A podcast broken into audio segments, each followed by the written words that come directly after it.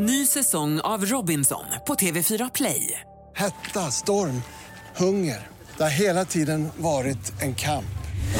Nu är det blod och tårar. Fan, händer just det. Detta är inte okej. Robinson 2024, nu fucking kör vi. Streama söndag på TV4 Play. Du lyssnar på poddversionen av senaste nytt från Expressen TV.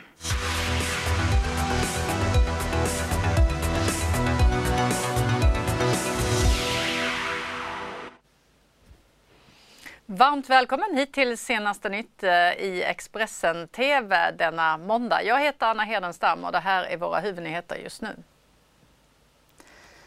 Översvämningar och tusentals hushåll strömlösa i stormen Dennis spår. 19 000 vårdanställda går samman för att uppmärksamma vårdkrisen. Och bilderna visar misären bakom kulisserna i den välbesökta djurparken. Välkommen. Ja, stormen Dennis drog in över Sverige och på flera håll så har det kraftiga regnet orsakat stora översvämningar, bland annat i Borås. Drygt 2000 hushåll uppges ha blivit strömlösa och problemen gäller inte bara Västsverige. Från flera andra län kom också rapporter om nedfallna träd på vägarna.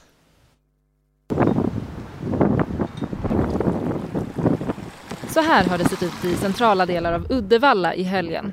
Staden har drabbats av kraftiga översvämningar på grund av stormen Dennis som slagit hårt mot västkusten. På söndagen uppgav Trafikverket att det blåste 30 meter per sekund. Och den här larven var en av många som kämpade i den kraftiga vinden. Även i Boråstrakterna har stora mängder regn orsakat översvämningar. I Jönköpings län har det blåst omkull träd över E4 och flera tåg har ställts in. I ett villaområde i Kungälv har en studsmatta flygit iväg i stormen. Dag Jönsson från Lysekil är en av många som befinner sig mitt i ovädret. Jag står i en gammal idrottshall som vi har i föreningen här och den taket hade börjat släppa ner till så vi har fått skruva fast det med farmarskruv, plåten och det taket som är då. Så den hade släppt och det var tur att vi fick göra det när det var som minst vind. Man kan inte förutse allt som händer nu för träden kan blåsa ner, det är ingen snack om det.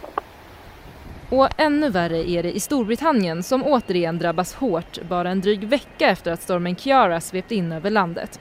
Så här såg det till exempel ut i Wales i helgen. För den som befinner sig i stormens öga så har meteorologen Lasse Rydqvist några tips på vad man kan tänka på.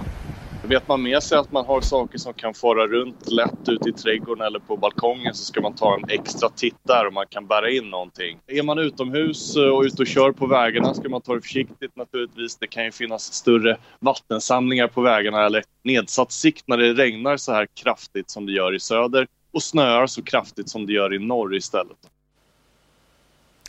Delar av Stockholms innerstad är fortfarande under morgonen avstängda efter översvämningar på grund av en vattenläcka vid Norrlandsgatan. En byggkran i närheten av läckan hotade under natten att välta och man tvingades spärra av Klara tunneln. Även andra gator i city har spärrats av vilket också kan ställa till det i morgontrafiken. Det har inte uppstått några personskador och inga skador på några fastigheter eftersom dagvattenbrunnarna fortfarande klarar av att svälja vatten. Nu går 19 000 vårdanställda ihop och i ett gemensamt upprop för att uppmärksamma problemen inom vården. I en serie videoklipp så berättar de nu om sina egna erfarenheter. Jag och en underläkarkollega jobbade på akuten en kväll. Det var en ganska jobbig kväll, mycket patienter, mycket att ta hand om. Och trots att det redan var extremt gallrat över vilka patienter som faktiskt fick komma in på avdelningen så hamnade vi i en situation där vi hade 3 patienter var som alla behövde läggas in. Det var ingen snack om den saken. Och till vårt förfogande så hade vi 2 vårdplatser att fördela de här patienterna på. Vi pratade med vår specialist och vi fick komma till det avgörande att vi skulle selektera fram vilka av de här 6 patienterna som faktiskt skulle få tillgång till de här 2 platserna. 2 timmar senare så dör en av de här patienterna som då inte har fått plats på akuten.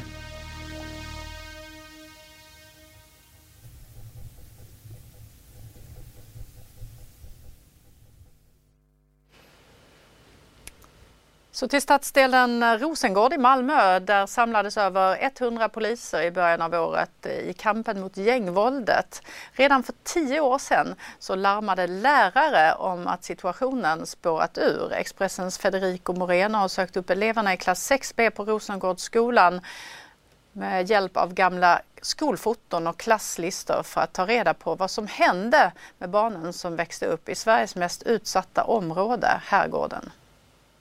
Våld och landets sämsta resultat ledde till att Rosengårdsskolans högstadie stängdes akut 2013.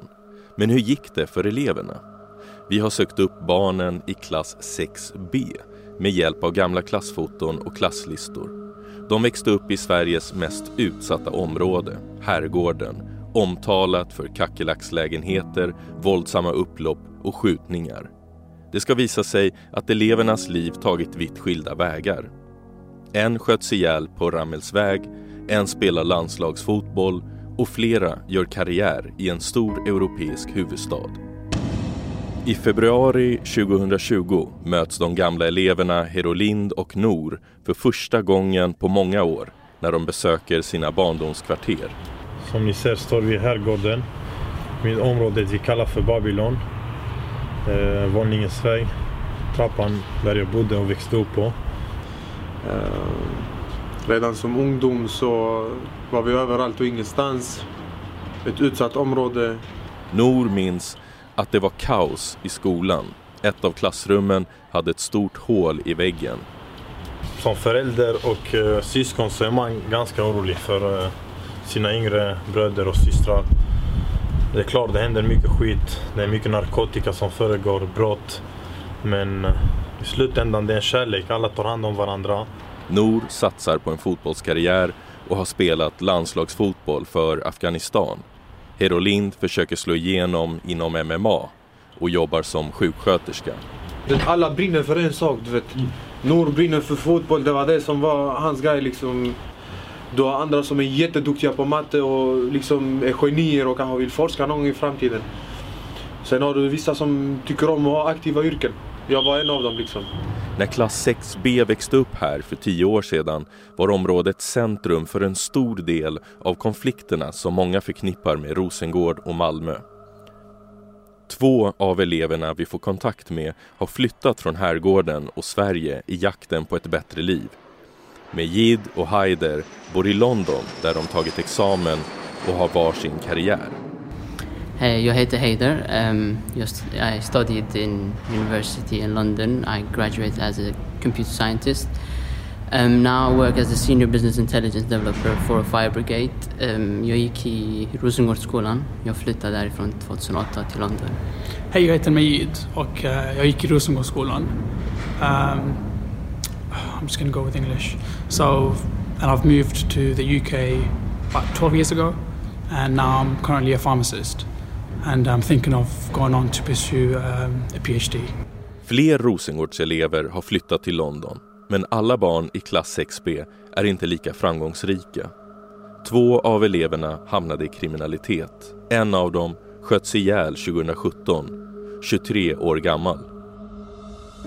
Den andra blev allvarligt skottskadad förra året. Idag har antalet brott och bränder gått ner i området, liksom arbetslösheten. Men siffrorna är fortfarande dystra. Gapet mellan socialt utsatta områden och övriga Sverige växer. Och Herrgården är fortfarande det område i Sverige vars invånare har lägst inkomst. I det pågående polisarbetet Operation Rimfrost så tittar polisen nu extra noga på var gängledarna kommer ifrån och om det finns några samband mellan uppväxt, bakgrund och kriminell bana. Expressens kriminalkrönikör Fredrik Sjöshult berättar mer.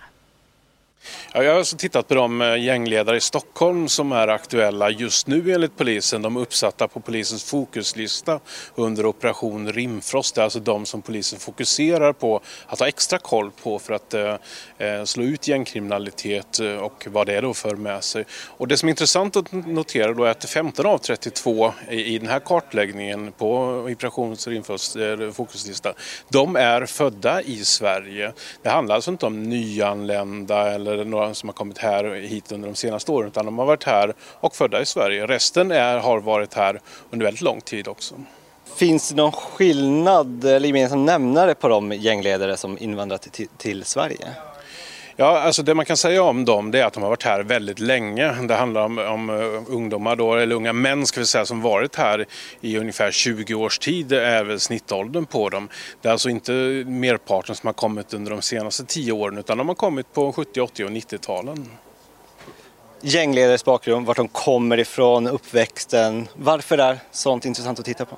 Jag tycker att det är intressant eftersom i delar av samhällsdebatten så finns det ett likhetstecken mellan den senaste årens asylvåg, flyktingvåg och gängkriminalitet. Och då är det intressant att konstatera att 1532 gängledare på Rimfrostlistan faktiskt är födda i Sverige och de flesta andra har varit här under väldigt lång tid. Därför tycker jag det är intressant att titta på de här sambanden. Det är också intressant om man då förespråkar utvisningar i en större utsträckning som en lösning på gängkriminalitet, så kan man ju konstatera att de som är födda här och de som varit här så här lång tid skulle aldrig komma i fråga för utvisningar. Så det är inte det som är lösningen.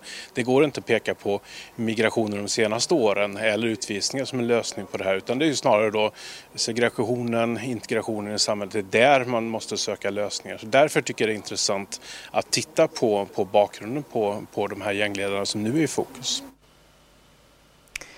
Vi går utrikes och till ett zoo i Thailand där det kommer rapport om djurplågeri. Samut Prakan Crocodile Farm and Zoo i Bangkok är en av landets mest kända turistattraktioner. Men bakom kulisserna plågas djuren som djurrättsorganisationer menar utsätts för våld och bedrövelse.